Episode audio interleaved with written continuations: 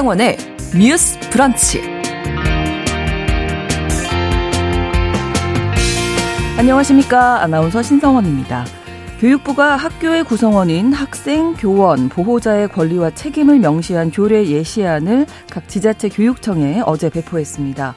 조례 예시안에 따르면 학생은 교권을 존중해야 하고 교원은 근무 시간이나 업무 범위 외에 부당한 간섭, 지시를 거부할 수 있고요. 보호자는 교사 개인이 아니라 민원 대응팀에 민원을 제기할 수 있습니다. 다만 기존 학생인권조례에 포함된 학생들의 차별받지 않을 권리, 사생활의 자유 등 보편적인 권리는 제외됐는데요.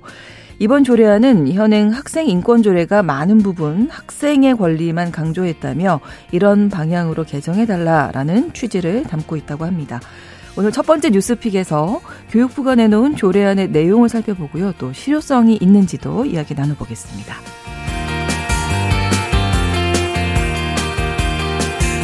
3,500만 원으로 10년을 살아보고 내 집을 마련할 수 있다면 어떨까요? 몇 년 전 이 대구에서는 한 시행사가 35층짜리 아파트를 짓겠다며 이런 광고를 내놨습니다. 이렇게 저렴한 가격이 가능했던 이유는 협동조합에 가입해서 출자금을 내고 그 돈으로 집을 짓는 협동조합형 민간 임대 아파트였기 때문인데요. 하지만 조합원들이 낸 180억 원에 가까운 금액은 사라지고 아파트도 올라가지 못했다고 합니다. 전국에서 이런 협동조합 민간 형태의 아파트 피해가 이어지고 있어서 주의가 필요한데요. 어, 두 번째 뉴스픽에서 이 문제 다뤄보겠습니다. 11월 30일 목요일 신성원의 뉴스 브런치 문을 열겠습니다.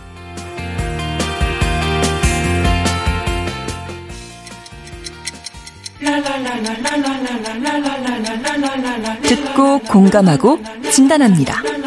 우리 사회를 바라보는 새로운 시선. 신성원의 뉴스 브런치 뉴스 픽. 뉴스 브런치 청취자 여러분과 함께 소통하며 만들어갑니다. 실시간으로 유튜브 통해서 보실 수 있고요. 여러분의 의견도 기다리고 있습니다. 짧은 문자 50원, 긴 문자 100원이 드는 샵 9730, 우물정 9730번 누르시고 의견 보내실 수 있고요. 또 라디오와 콩 앱으로도 참여하실 수 있습니다. 목요일의 뉴스픽은 이슬기 기자, 조성실 시사평론가 두 분과 함께하겠습니다. 어서 오세요. 반갑습니다. 반갑습니다. 자, 올 한 해 동안 뭐 교권 회복에 대한 뭐 여러 가지 방안들 우리가 이야기도 많이 나눴고 정책도 많이 발표가 됐는데요. 어제 교육부가 학교 구성원들과 관련된 조례 예시안을 발표했는데 이 내용 이제 좀 이슬기 기자님이 먼저 좀 정리해 주실까요? 현행 학생 인권 조례와는 또 다른 내용인 거죠? 네, 맞습니다.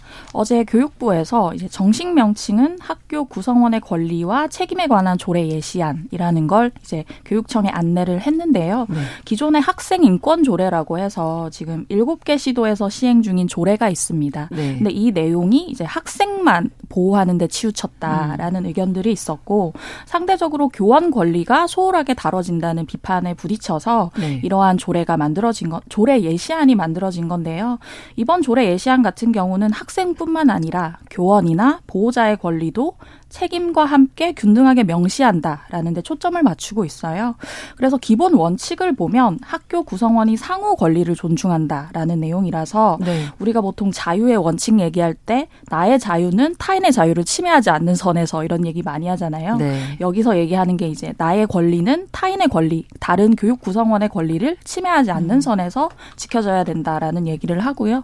또 학교 구성원의 권리와 책임에 관한 다른 조례와 이 규정이 같이 있을 때 이 조례 예시안이 우선 적용된다라는 음. 부분도 있습니다. 네. 자, 핵심적인 내용들 구성원 각각에 대해서 이제 살펴볼 텐데 먼저 학생과 교원에 대해서는 어떻게 어떤 내용이 담겨 있을까요? 네, 학생 같은 경우는 이제 균등하게 교육받을 기회가 있다. 그리고 충실한 학습 경험을 제공받을 권리가 있다. 이런 학습권에 관한 내용이 있고요. 네. 그리고 학교 활동 전반에 있어서 교권과 다른 학생의 학습권을 침해하면 안 된다라는 부분도 있고 최근에 교원의 학생 생활 지도에 관한 고시라는 게 새롭게 나왔는데 여기서 나온 학생 생활 지도를 따라야 할 책임이 있다라는 음. 이제 권리와 책무에 관한 부분이 같이 들어가 있고요. 네. 교원 같은 경우는 좀 특이 사항이 계속해서 문제가 됐던 게 이제 개인 휴대전화를 통한 민원 응대였잖아요. 네. 공식 창구 외에 이런 개인 휴대전화를 통한 민원 응대는 거부할 수 있다라는 부분이 있고요. 그리고 근무 시간 외에 일어나는 일이나 업무 범위 외에 일어나는 부당한 간섭이나 지시를 거부할 수 있는 권리도 있다라고 얘기하고 있고요. 그리고 학생이나 보호자에 의해서 정당한 교육 활동이 침해됐다고 판단하는 경우는 네. 학교장이나 교권보호위원회에 침해 신고를 할 수 있다라는 규정도 같이 들어가 있습니다. 네. 자, 그렇다면 보호자에 대한 내용은 어떻게 담겨 있을까요? 네, 보호자의 권리와 책임도 좀 구술이 되어 있습니다. 여기에 관련해서 가장 핵심적인 권리로 명시된 음. 것은 학부모 조직을 구성하거나 민주적 절차에 따라서 교육 활동에 대해서 의견을 개진할 수 있는 권리, 뭐 학부모 회가 될 수도 있겠고요. 여러 형태의 자치 조직을 만들 수 있다라는 건데요.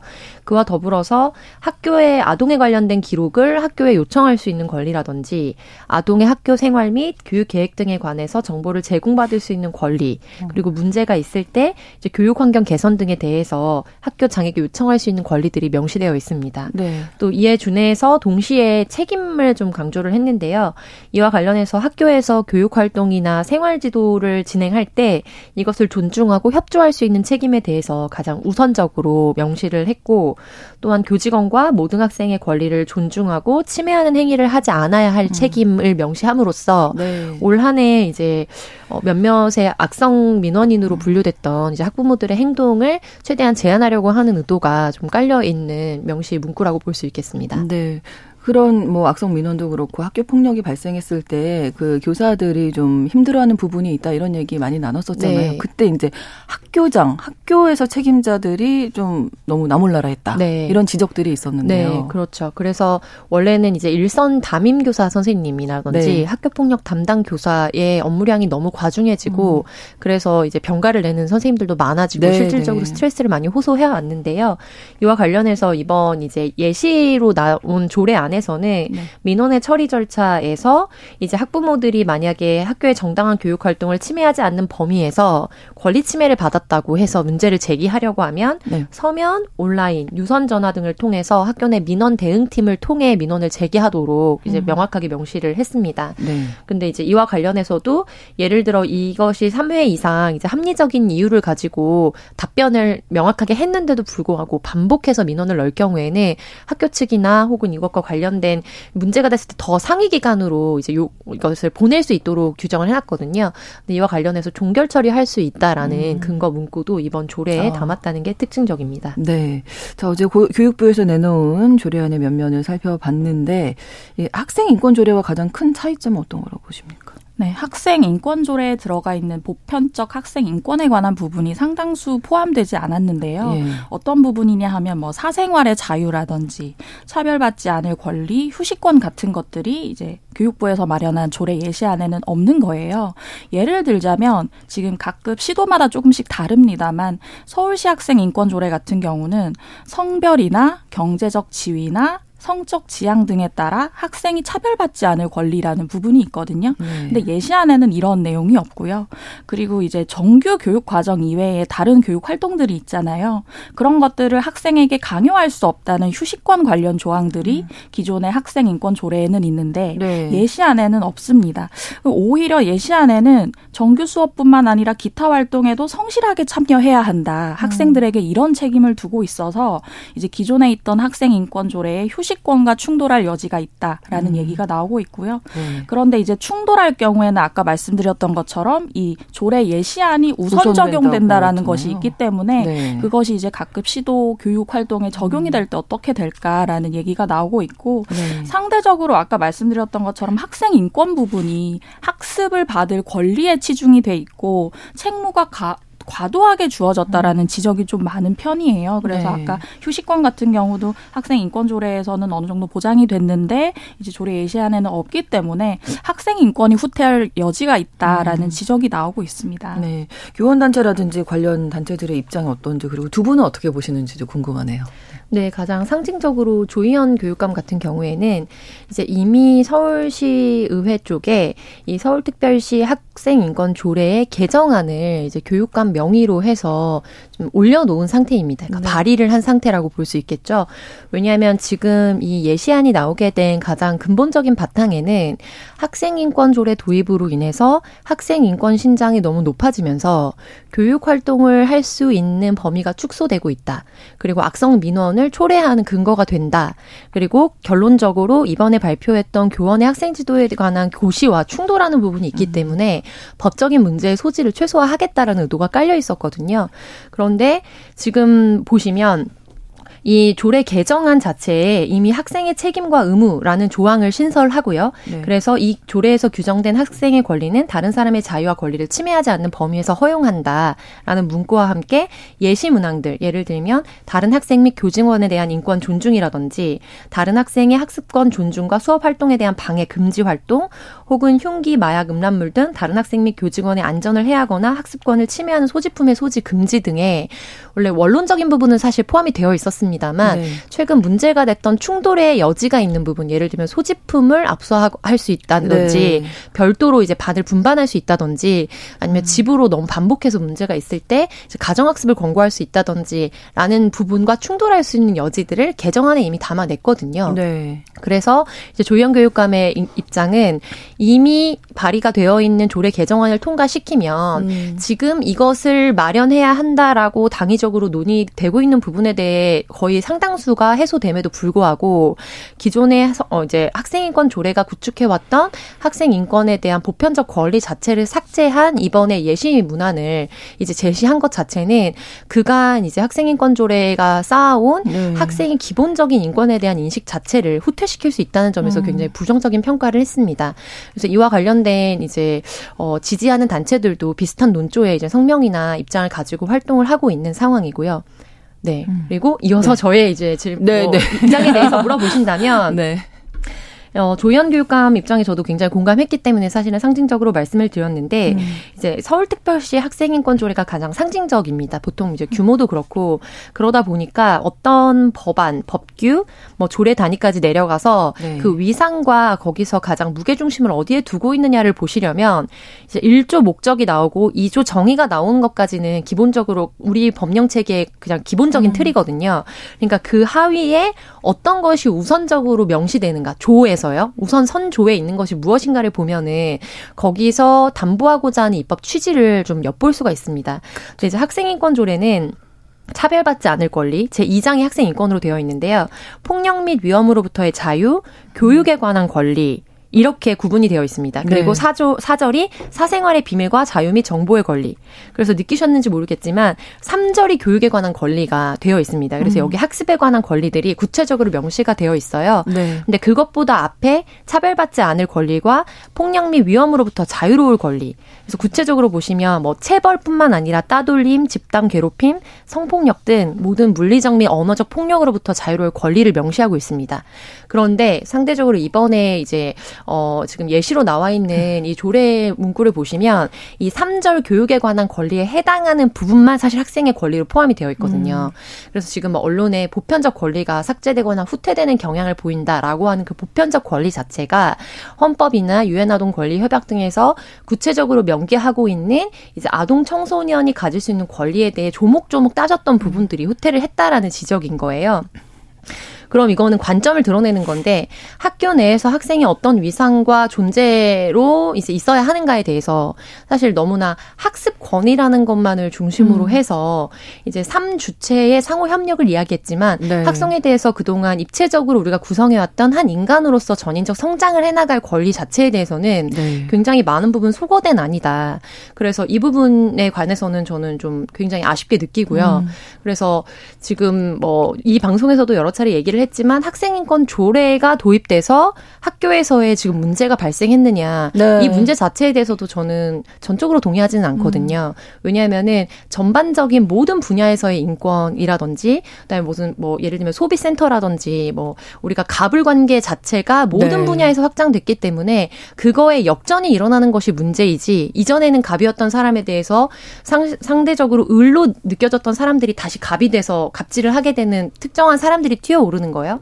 근데 이제 그런 극단적인 사람들을 어떻게 차단할 것인가에 음. 초점을 맞춰야 한다. 네. 그래서 그런 측면에서 보자면 학생인권 조례가 그동안 사실 우리가 사라졌다고 생각했던 많은 부분들, 뭐 체벌이라든지 네. 단발령과 같은 거 있잖아요. 사실은 단발령이라고 좀 생각하는데 음, 예, 그래서 예. 뭐귀 밑으로 몇 센치 이런 것들을 제한했다든지 네, 네, 네, 그래서 사실은 학교 내에서 학생이 반드시 지켜야 하는 것과 원론적으로 직결되지 않는 부분에 대해서 많은 부분 자유를 제약했던 것을 음.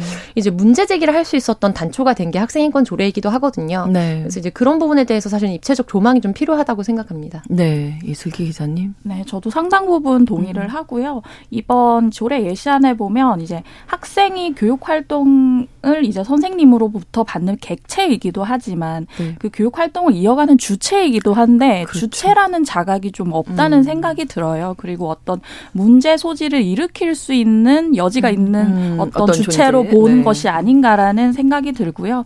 이번 이제 예시안 관련해서 각 단체에서 의견이 나왔는지를 봤더니 사실 교원 단체에서도 명시적으로 의견 제시한 게 잘 보이지 않아요. 근데 음. 그 가운데 이제 한국 교원 단체 총 연합회 교총이라고 하죠. 여기서는 이런 얘기를 했습니다. 학생 민원 등에 대한 조치가 원론적으로 강화되지 않고서는 결코 음. 그 교권 침해를 근절할 수 없다.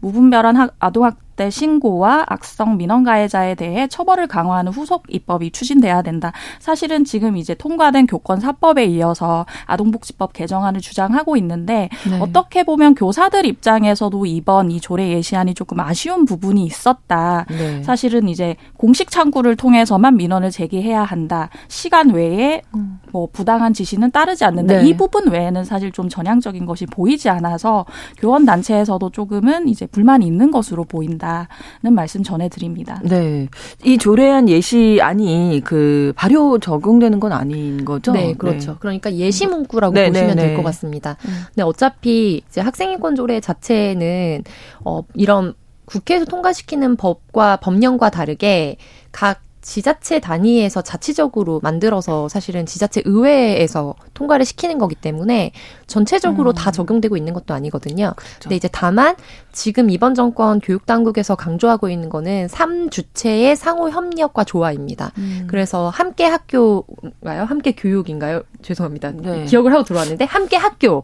홈페이지도 새로 만들어서 네. 이 플랫폼 안에서 3주체가 뭐 자유롭게 논의할 수 있게 음. 하겠다. 이런 시도들을 하고 있거든요. 네. 그러다 보니까 이런 조례를 예시 문구로 주고 뭐 지자체별로 논의 음. 과정에서 여기에 더하고 덜하고 하는 것들이 있긴 하겠지만 이거를 내 큰이 네. 골격을 유지하면 하면서 조례안을 통과시키면 음. 아까 말씀드렸던 교원의 학생 지도에 대한 고시와 충돌이 별로 없으면서 현재의 문, 어, 문제가 되고 있는 부분들을 불식시킬 수 있을 거다라는 의도 아래 이제 제시를 한 거고요. 음. 그런데 말씀드린 것처럼 서울특별시 같은 경우에는 이미 학생인권 조례가 조례 단위로 네. 포함이 되어 있기 때문에 만일 이 상황에서 뭐 현실적으로 가능성이 높아 보이진 않, 않습니다만 조혜영 교육감이 발의한 이제 조례 개정안이 통과가 된다. 그렇게 되고 지금 예시 문구로 들어왔던 거에 대해서는 별도의 논의가 진행되지 않는다. 음. 그러면 우리가 현실적으로 적용을 받는 거는 개정안 통과된 안을 기준으로 이제 적용을 받겠죠. 그렇죠. 그런데 사실 이번 임기 내에 별다른 결과를 보지 못한다. 그러면 현재 통과되어 있는 이제 인권 조례가 있는 지, 지자체는 그 지자체에서의 효력을 발휘하는 거고 음. 도입되어 있지 않은 데는 현행과 그냥 똑같이 유지가 되는 음. 형태가 되는 겁니다. 근데 이제 보통은 이렇게 예시 문안을 조례 단위로 주지는 않는데 이번에 워낙 전국적인 사안이 되고 네. 하다 보니까 이제 교육 당국에서도 이런 삼주체의 협력을 위해서 많이 노력하고 있다라는 점을 좀 어, 음. 뭔가 적극적으로 보여주고 또한 고시와 충돌되는 부분들이 있을 수 있다라는 문제 제기가 계속 있었거든요. 네. 그러니까 그것과 관련해서 좀 적극적인 음. 이제 행정을 한 거라고 볼 수 있을 것 같습니다. 그렇군요. 최근에 서울시 교육청이 한 학부모를 고발해서 그게 이슈가 됐었는데 이 내용도 한번 짚어주실까요? 이슬기 기자님? 네, 이게 크게 이슈가 됐었는데요. 네. 내용을 보면 서울의 한 초등학교에서 이제 자녀가 전교 부회장에 당선이 됐던 거예요. 근데 네. 나중에 선거 규정 위반으로 취소가 되니까 학부모가 민원을 계속해서 했고 이에 대해 서울시 교육청이 이제 악성 민원으로 봐서 경찰에 어. 고발을 했던 겁니다. 네. 어, 사건 자체는 지난 2월에 이제 그 학생이 정교 부회장에 당선됐다가 선거 규정 위반으로 취소가 됐고요. 음. 이후에 이제 학교의 학부모 민원이 쏟아지기 시작합니다. 네. 교장과 교감 등 학교를 상대로 7건의 고소, 고발장을 접수했고요. 8건의 행정 심판을 청구하는가 한편 학교와 교육 지원청을 대상으로 정보 공개를 300건 넘게 청구를 하기도 했습니다. 아. 또 이제 교육 지원청을 대상으로는 24건의 국민신문고 민원을 넣었는데요. 네. 이 학부모가 또 맘카페에도 뭐 교장 교장과 교감을 비방하는 글을 올리고 해서 네. 서울시 교육청이 이제 학교 요청에 따라 무고와 명예훼손, 공무집행 방해 혐의로 고발을 한 건입니다. 그렇군요. 네. 부회장이 취소된 게 많이 속상하셨나 봐요. 네, 정확히 어떤 경위로 취소됐는지까지는 네. 안 알려졌는데 네, 규정이 선거 규정 위반이었고 아, 마 네. 네. 그런 부분에 대해서 많이 좀 억울하셨나 음, 봐요. 네. 네. 뭐 이렇게 이제 뭐 민원이 있다 이런 얘기도 나오고 그래서 이런 조례 예시안까지 나온 거 아니겠습니까? 글쎄요, 저는 뭐 얘기 들을 때마다 드는 생각이 우리 교육 현실이 정말 더 좋아져야 된다는 건 당연한 거고 많은 분들이 바라는 점일 텐데 어떻게 하면 좋아질 수 있을까요? 네, 이게 정말 어려운 과제인 것 같아요. 그렇죠? 네. 그러니까 저는 일반 공교육의 아이를 보내고 있지 않습니다만 이제 TF 단위부터 참여를 해서 대안학교 형태를 이제 소규모로 같이 운영을 네. 하고 있고 교사회로도 네. 참여를 하고 있거든요. 네. 그러다 보니까 학교 운영상에서 특히 학생을 어떤 어, 유사한 교육 철학 안에서 지도를 할 때 지금 교육 교원분들이 이제 호소하시는 부분들 아무래도 학생 인권이나 이런 것들에 대한 국민적 인식이 이제 높아지면서 충돌하게 되는 부분, 지도를 어디까지 할 수 있느냐와 음. 이것이 인권을 침해하는 영역이냐에서 이제 충돌하는 부분들에 대해서 갖고 계시는 고민이 무엇인지 좀 유사하게 느낄 음. 수는 있을 것 같아요. 네, 네. 그런데 현재 이제 우리가 많은 부분 행정적으로 해결을 하는 방식은 문제가 발생했을 때 그 문제 를 아, 이 기관이 너무 전면으로 이 민원에 대해서 시달리면은 그거를 외주할 수 있는 다른 기관으로 가고 더 상위 기관으로 가고 이런 방식으로 사실 좀 설계가 되고 있거든요. 그래서 그런 부분도 물론 필요하긴 합니다. 일차적으로 교원들이 이제 감당하게 되는 몫이 너무 부당하게 많은 네, 부분이 네, 있기 네. 때문에 그런데 되게 원론적인 이야기지만 갈등을 해결할 수 있는 문제 해결력과 동시에 그런 이제 악성이나 극성적인 사람들에 대해서 차단시킬 수 있는 이 두 개가 현장에서 작동되지 않으면 이거를 외주화하게 되면 일전에 이제 이자님께서 얘기하신 것처럼 그 업무를 맡게 될 교육 공무직들에 대한 스트레스가 그렇죠. 또 다시 생기고 그렇죠. 혹은 이게 단위가 뭐 교육 지원청으로 올라가고 교육청으로 음. 올라가게 됐을 때는 여기에서 거기에 또 불복하는 사람은 계속해서 더 많은 민원을 하게 될 음. 수밖에 없는 거거든요. 네, 네, 네. 그래서 이 문제를 어디로 폭탄을 던질 것인가의 그런 순환 구조가 될 수밖에 음. 없는 거예요. 이제 그런 측면에서 우리가 이제 그좀 어떻게 성공하는 실험이 될지는 모르겠지만 이번에 전북 교육청에서 교육 공론화 이제 위원회를 형성을 하겠다. 네. 그래서 이거를 도의원, 변호사, 대학 교수, 공인회계사, 뭐 학부모 대표, 시민단체 대표 등을 이제 공개 모집을 해서 네. 이것과 관련해서 공교육의 질 향상을 위해서 어떻게 이 지역 구조나 문화에 음. 맞게 이것들을 우리가 어, 신뢰화할 수 있는지에 대해서 좀 머리를 맞대겠다라는 안을 이제 출범을 시켰거든요. 그래서 이제 모집 음. 단계 앞두고 있는데 네. 뭐 예를 들면 지역 문화마다도 사실 좀 차이가 있을 수 있고요. 그렇죠. 이른바 사람들이 이제 공공연하게 학군이라고 불리는 것들이 단순히 입시 결과가 어떻게 만들어졌느냐도 있지만 또 일정 부분에서는 그 지역마다 도로를 건너서 갖게 되는 음. 문화적인 부분들이 완전히 무시할 있어요. 수는 없다고 네, 네. 저도 생각을 하는 네. 부분이 있어요. 이제 그러다 보니까 그 학내에 있는 구성원들이 어떻게 이런 부분에 대해서 대응할 것인가에 대해서 사실 굉장히 씨름을 해야 되는 부분이지만 음. 서로 머리를 맞대고 만날 수 있는 장이 발생을 해야 되는 거는 음, 그렇죠. 굉장히 필요한 부분인 것 같아요. 그렇죠. 여기에 악성 민원인들을 포함시키지 않고 합리적으로 대화가 가능한 대표적인 삶 주체라든지 전체적인 음. 그런 트렌드를 만들 수 있는 사람들을 어떻게 셋업하느냐의 문제는 좀 기술적인 문제로 남아 있는 것 같고요. 네. 무튼 그래서 이 안에 대해서 좀 소개를 해드리고 아, 싶었습니다. 아, 예, 예. 네. 이슬기 기자님은 네, 좀 좋아질 수 있는 방법이 지금 교사분들이 제일 좀 걱정하시는 부분은 음. 이제 서희초에서 교사분이 사망한 이후에 이제 여론이 들끓었다가 별다른 대책 없이 식는 그냥, 것에 아, 대해서 아, 그렇죠. 가장 두려워하시는 것 같아서 네. 같아요. 그래서 사실 그 이후에 교권 사법이 통과되기도 하고 학생 생활지도 고시가 시행이 되기도 했는데 음. 현장에서는 별 변화가 없다. 없다는 설문이 지금 나오고 있거든요. 그러니까요.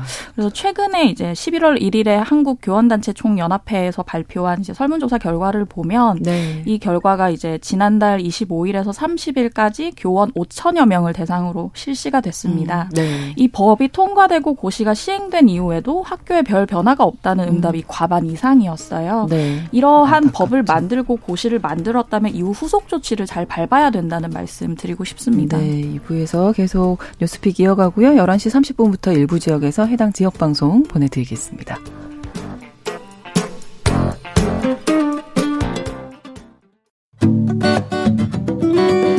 여러분은 지금 KBS 1라디오 신성원의 뉴스 브런치를 함께하고 계십니다. 네, 올해 한 해 내내 뭐 가장 큰 이슈가 이제 교권 회복이었던 것 같은데요. 이슬기 기자님 아까 이제 말씀 다 못하셔서 네. 예, 예, 더 좀 정리를 해주시죠. 네, 그 후속 조치에 대한 말씀을 좀 드리고 예. 싶은데 이제 학생 생활지도 고시 같은 경우에 가장 좀 특이했던 문항 같은 게 이제 학생이 이제 교사의 지시에 불응할 경우 이제 퇴장 조치를 취할 수 있는 네, 이런 부분이 네. 있었어요. 그러면 이 퇴장한 학생을 어떻게 관리할 것인가에 음. 문제가 생겼는데 그 이후에 대책이 제대로 나오지 않고 음. 있는 거예요. 사실은 지금 학교 환경이라면 상담 교사님이 맡거나 혹은 학년 부장님이 맡거나 이런 상황이 되는데 그렇죠. 그분들도 각자의 업무가 있는데 음. 이제 퇴장한 학생을 맡기가 쉽지 않잖아요. 네. 그래서 교원들이 사실 원하는 건 이제 교장이 그 감독 관의 어떤 책무를 지고 이 퇴장 학생에 대한 관리 감독을 하기를 원하고 있는데요. 네. 사실 이제 평론가님께서 말씀하시는 것처럼 이게 폭탄 돌리기화 되는 건 정말 지양해야 하지만 그렇죠. 교원들이 갖고 있는 불안은 이 사태에 대해서 관리자들이 책임을 지지 않는다는 음. 것이거든요. 그래서 어떤 문제가 생길 때마다 뭐 이 선생님이 참아 이런 얘기를 관리자로부터 들어야 했고 그렇기 때문에 이 후속 조치들을 진행할 때 어떻게 관리자의 책무를 구체적으로 명시할 것인지 네. 그리고 그게 어떻게 현장에서 이루어지게 할 것인지에 대한 고민이 필요해 보입니다. 그렇습니다. 앞으로 더 많은 수기가 필요하지 않나 이런 생각이 또 들게 되네요. 첫 번째 뉴스픽 마무리하고 두 번째 뉴스픽 넘어가 볼 텐데요. 전세 사기도 또 올해의 가장 큰 이슈 중에 하나인데 집과 관련해서 협동조합 주택 관련한 이 피해들이 나오고 있어서 좀 사례를 통해서 살펴보도록 하겠습니다. 일단 이슬기 기자님이 피해 사례 중심으로 설명해 주시면 더 좋을 것 같거든요. 대구에서 한 시행사가 아파트를 짓는데 협동조합형 민간 임대 아파트 이렇게 네.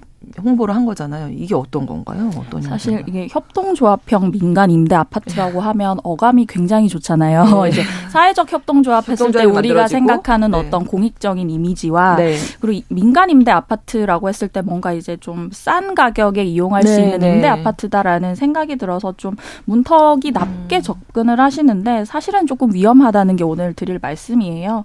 이 아파트 같은 경우는 이제 개인이 협동조합에 가입을 해서 출자금을 냅니다. 음. 그러면 이 출자금으로 시행사가 사업에 나서서 아파트를 짓는 거예요. 네. 그렇게 해서 1차적으로 주택 소유권은 협동조합 자체가 갖겠죠. 그리고 그렇죠. 조합원 같은 경우는 주택을 한 10년 정도 전세로 거주할 수 있는 권리를 갖게 됩니다. 네. 근데 그 10년이 지나면 이 주택을 조합원들에게 저렴한 가격에 분양으로 전환해 주는 방식이에요. 좋은데요? 그래서 제가 네.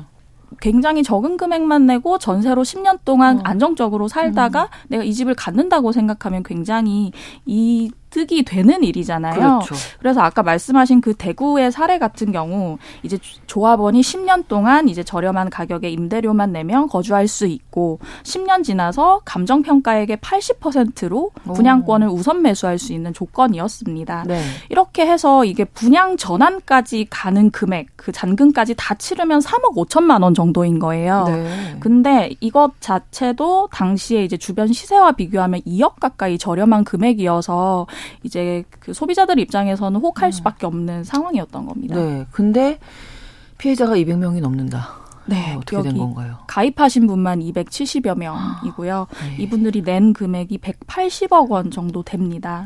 여기 시행사 같은 경우는 이제 생각보다 사업이 잘 진행이 안 되니까 이 조합원들한테 신용대출을 받아라. 신용대출 아. 받아서 3차, 4차 계약금을 선납을 해라라는 권유도 했고요.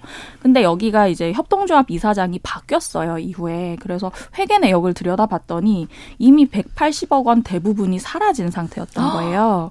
그래서 집행 내용을 보면 광고비가 59억 원, 굉장히 많은 돈이 소요가 됐고요. 와. 뭐 토지 매입을 하는데 용역 대행을 썼는데 그 비용으로도 30억 원 가까이 쓰인 정황이 포착이 된 상태입니다. 와, 이건 너무 피해가 막심한데요. 근데 큰 액수가 토지 매입이 한 건도 이뤄지지 않았던 거예요. 아예 공사가 들어갈 생각이 안 되는 네. 거잖아요. 그래서 이제 대부분 이 토지에 대해서는 계약금만 걸어둔 아. 상태였고 매입이 이뤄지지 않은 상태였어요. 근데 와. 이런 협동조합이 이제 사업계획 승인을 받으려면 대상지의 95% 이상을 매입을 네. 해야 되거든요. 근데 여기는 지금 이걸 하나도 지키지 못한 상태였고 결과적으로는 구청에 사업계획 승인조차 신청조차 하지를 아. 못해서 270여 명 조합원이 이제 돈을 날릴 위기에 처한 아. 상황입니다. 왜 이런 일이 발생했을까요? 이거 약간 사기 아니에요? 어, 떻게 네. 보면 그러 그렇게 됐죠 네, 결과적으로. 결과적으로는 뭐 최초의 의도가 어땠는지는 뭐 네. 뭐 추가적인 수사가 필요하겠지만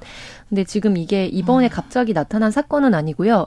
이미 2020년 5월 경에 국토교통부에서 보도 자료를 이제 발, 발표를 한 적이 있습니다. 네. 협동조합형 민간 임대 주택 사업의 투명성을 높이겠다. 음. 근데 이 핵심적인 내용은 이 관련된 민간 임대 주택에 관한 특별법 산하에서 네. 협동조합인 기관이 민간 임대 주택 사업을 할 수 있도록 하고 있는 법령이 있거든요. 네. 근데 이제 그 전에는 음. 지자체에서 이제 문제가 있어 보이는 협동조합 혹은 협동조합 모집인에 대해서 규제하거나 개입할 수 있는 법적 근거가 없었습니다. 음. 근데 이제 이런 사례들이 이곳저곳에서 발생을 하다 보니까 네. 이제 관련해서 반드시 지자체에 신고를 하도록 하고 관련해서 모집을 공고할 때도 사적으로 지금 뭐 광고비가 뭐 3분의 1 가량 50억 가량 네, 쓰였다고 네. 했는데 모집 공고를 공적 공적으로 공개적으로 그러니까 음. 개인적으로 아름아름 하는 게 아니라요 공시에서 하도록 하는 그런 음. 관련 법안들이 이제 추가로 도입이 됐고 통과가 되면서 2020년 말경부터 지금 적용이 되고 있기는 음. 하거든요. 그렇군요. 그런데 이제 아무래도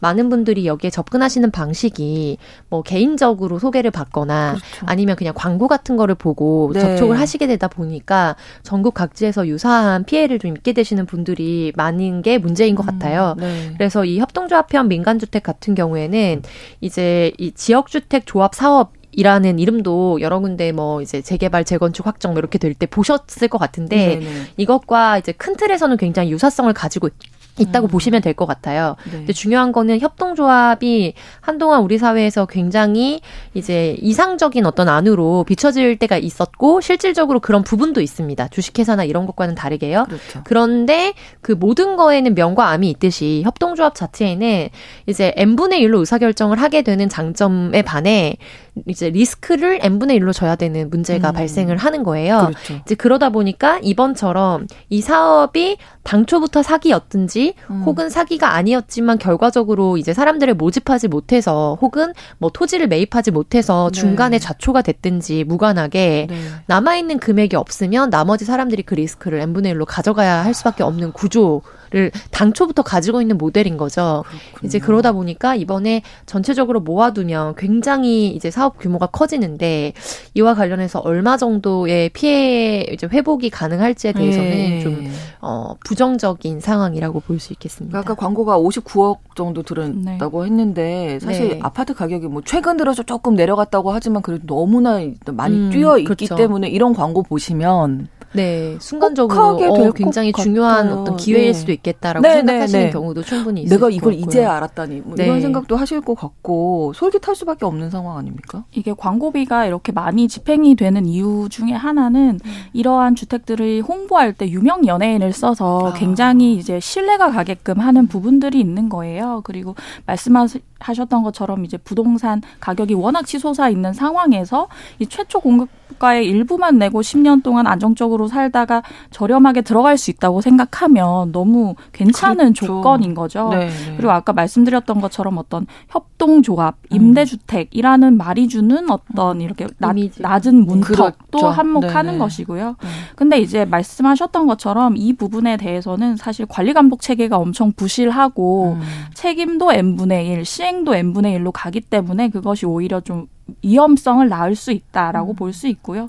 특히나 이 이제 협동조합형 민간임대 아파트 같은 경우는 지역주택조합 같은 경우는 그래도 토지 소유권의 15%는 확보해야 설립 인가를 받을 음. 수 있어요. 네. 근데 이 협동조합형 민간 임대주택 같은 경우는 이 토지 매매 계약에 대금을 치르지 않은 상황에서도 조합 설립도 할 수 있고요. 아. 조합원 모집이나 홍보관도 운영을 할 수 있기 때문에 아. 어떻게 집을 짓기 위한 토대가 좀 덜 마련된 음. 상황에서도 어떤 이제 조합원을 모집을 하고 네, 홍보를 네. 할수 있는 이런 상황이라 조금 위험이 가중된다고 보실 수 있을 것 같습니다. 어떤 부분 좀 조심해야 할지 예, 말씀해 주시죠. 네. 이와 관련해서 30호 이상의 민간 임대 주택을 네. 이제 공급할 목적으로 협동조합을 설립하려면 네. 관련해서 관할 시장 군수 구청장에게 신고해야 하고 네. 이와 관련해서 조합원들에게 설명 의무를 반드시 담보를 해야 됩니다. 그렇죠. 그래서 역으로 생각해 보시면 이와 관련해서 시청이나 이제 지자체에 이게 신고가 완료된 기관인지 그리고 음. 아, 어, 네. 관련해서 이제 담당자들이 있거든요. 뭐 지역 주택 조합 업무 담당자라든지 그래서 음. 본인이 살고 계시는 지역 이제 홈페이지에 들어가셔서 네. 뭐 주, 지역 주택 조합 혹은 협동 조합 이렇게 음. 키워드를 쳐보시면 담당자 네. 이름과 전화번호를 찾으실 수가 있습니다. 네. 그럼 이제 그 담당자는 적어도 그 관할 지역 내에서 이루어지고 있는 사업에 대해서 음. 공식적인 부분들을 파악하고 있거든요. 네. 그래서 본인이 이것이 믿을 만한 것인지 확보해 보시는 것이 중요할 것 같고요. 그리고 이후에 이 사업이 좌초되었을 때 나중에 해지 환급금이라든지 그다음에 이런 부분들이 어떻게 되는지에 대해서도 확인을 하실 필요가 음. 있고 음.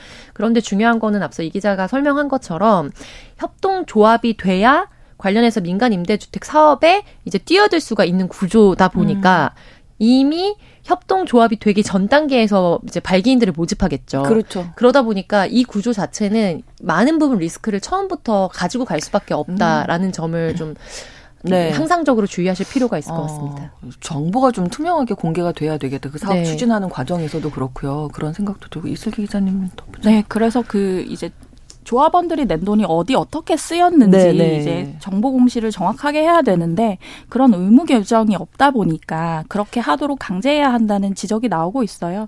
저는 이런 부분에 대해서도 좀 충분히 검토할 필요가 있다는 생각이 듭니다. 네. 좀 저렴한 아파트인 줄 알고 예, 하셨다가 이렇게 피해 보시면 안 되잖아요. 너무 안타까운 네. 남의 얘기가 아닙니다. 네. 진짜 신중하고 꼼꼼하게 챙겨 보셔야 되겠습니다. 뉴스픽 목요일의 뉴스픽은 이슬기 기자, 조성실 시사평론가 두 분과 함께 이야기 나눴습니다. 고맙습니다. 감사합니다. 수고하셨습니다. 신성원의 뉴스 브런치는 여러분과 함께합니다. 짧은 문자 50원, 긴 문자 100원이들은 샵 9730. 무료인 콩앱과 일라디오 유튜브를 통해 참여해주세요.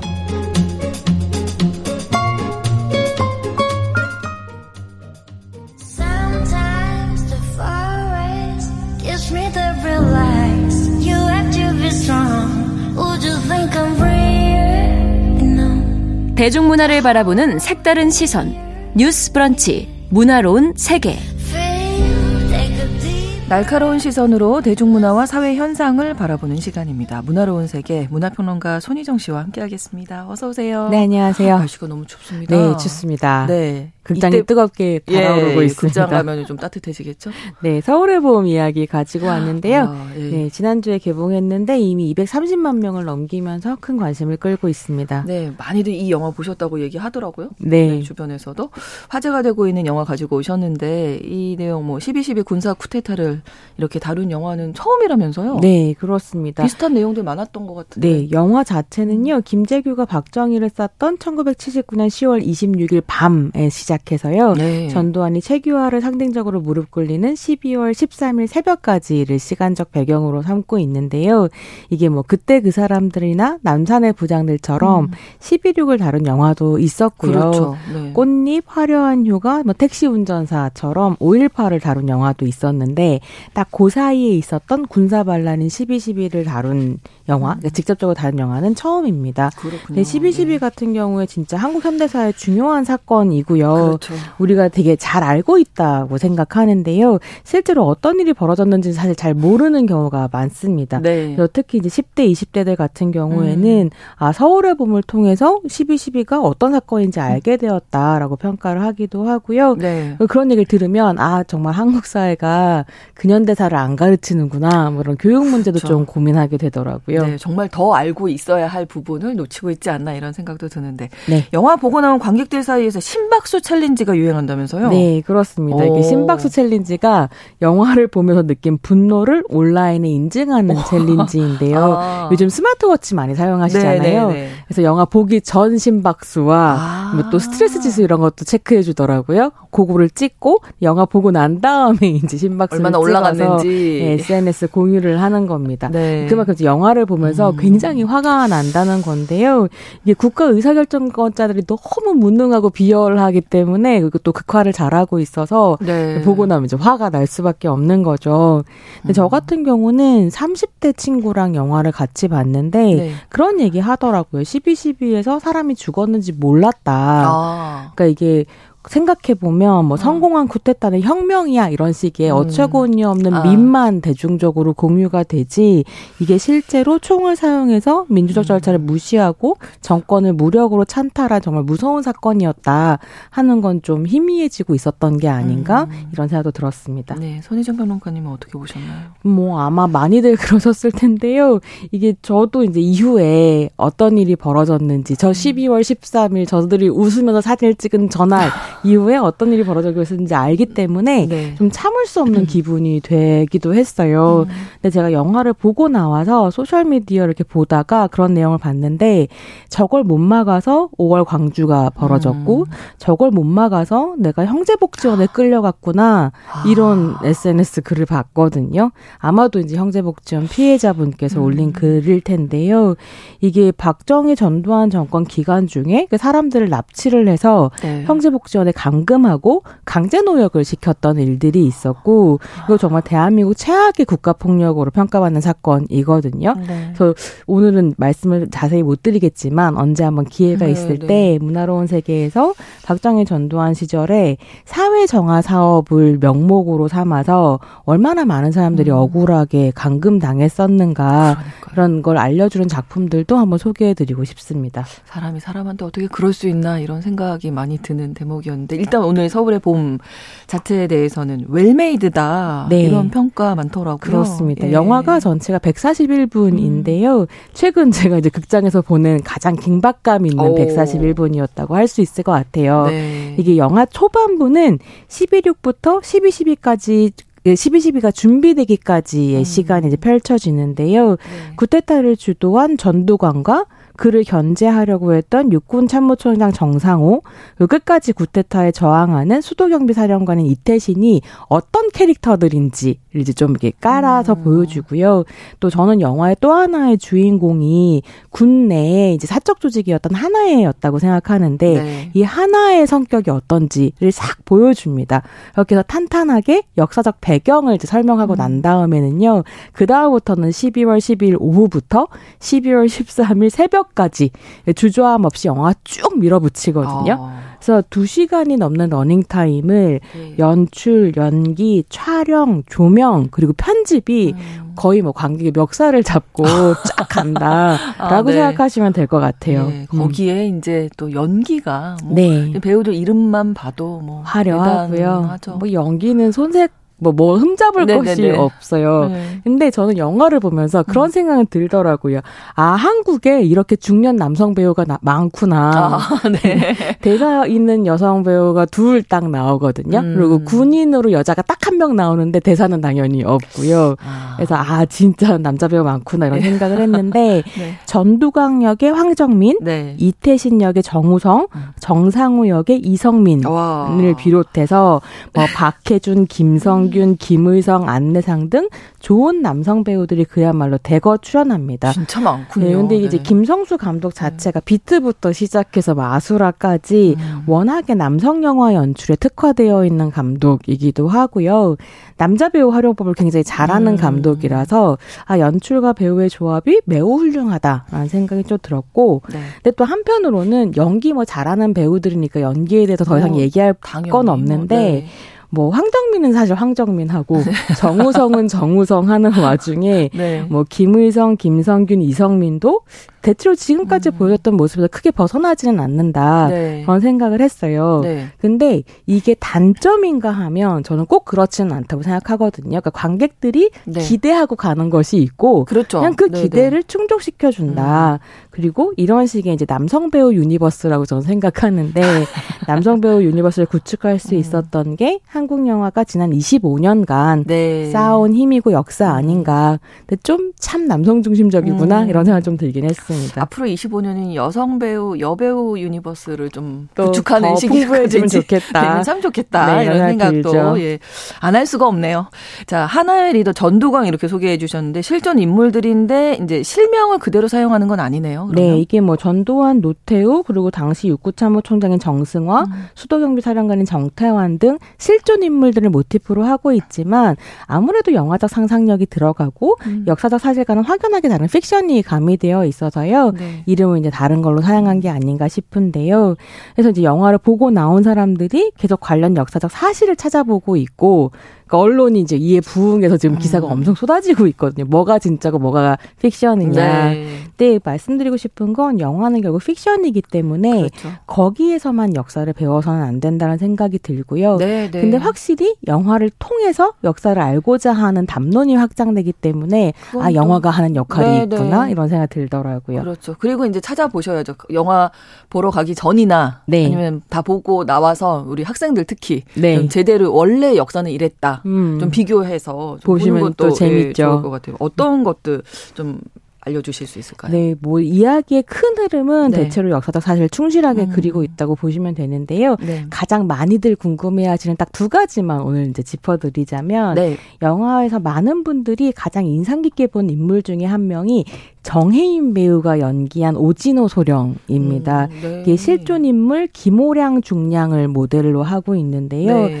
김호량 중량 같은 경우는 소령이었다가 이제 사후에 음. 중령으로 추대가 되셨어요. 아. 근데 이제 당시 구테타에 합류하기를 거부했던 특전사령관 정병주를 현장에서 끝까지 지켰던 인물입니다. 네. 그래서 그 인물을 둘러싼 이야기는 사실이고요.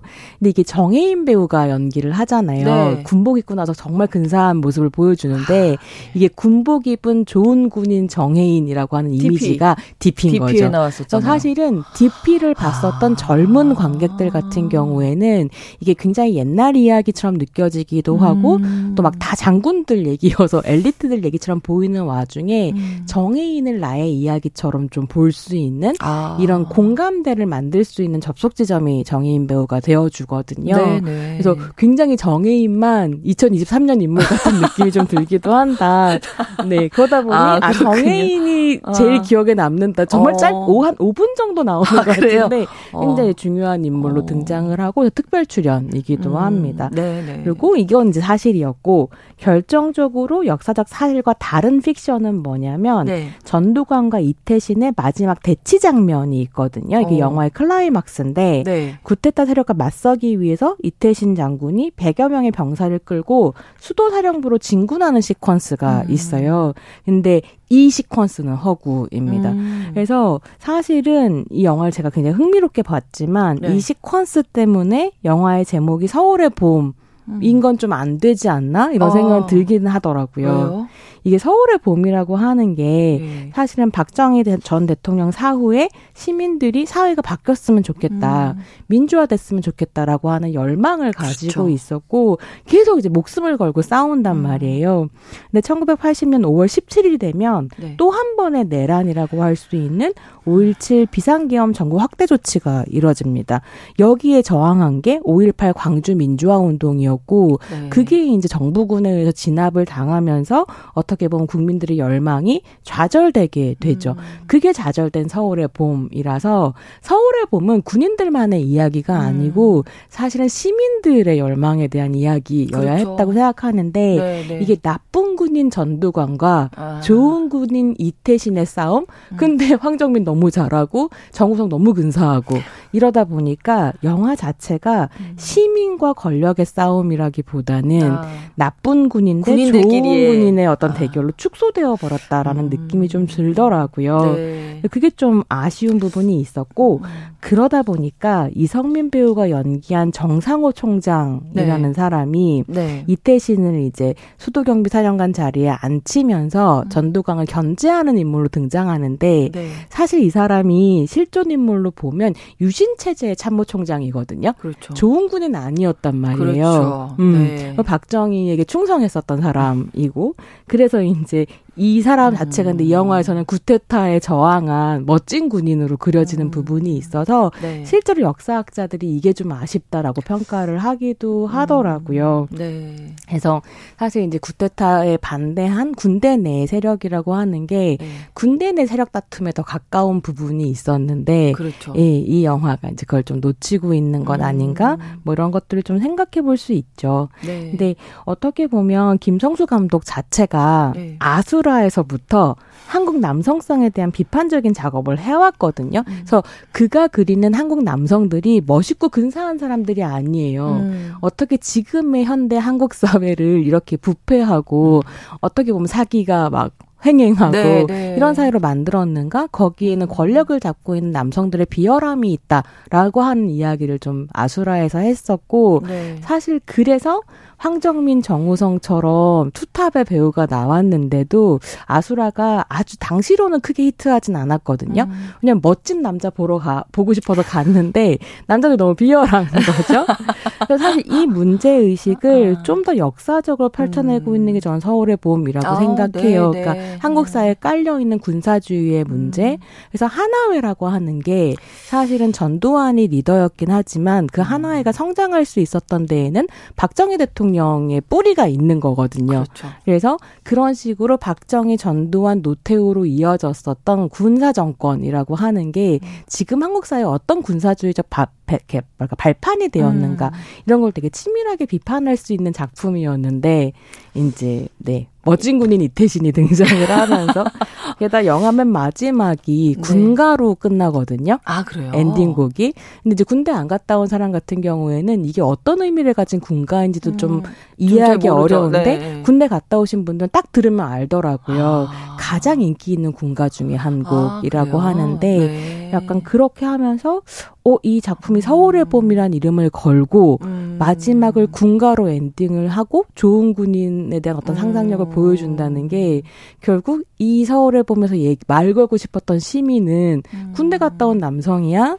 라는 질문을 좀 하게 되는 아. 부분도 그러니까 평론가의 상상력을 네네네. 네, 발휘하자면요. 네. 그런 아쉬움은 좀 있기도 했습니다. 예. 아무튼 그래서 이런 역사적 사실을 다룰 때는 다룬 영화를 볼 때는 좀 공부가 필요하다. 네. 전후로 네. 공부가 필요하다는 거 좀 비교해서 보시는 것도 중요할 것 같습니다. 오늘 문화로운 세계에서 서울의 봄 소개해드렸습니다. 문화평론가 손희정 씨와 함께했습니다. 고맙습니다. 네, 감사합니다. 뉴스브런치 목요일 순서 마치고요. 저는 내일 다시 오겠습니다. 고맙습니다.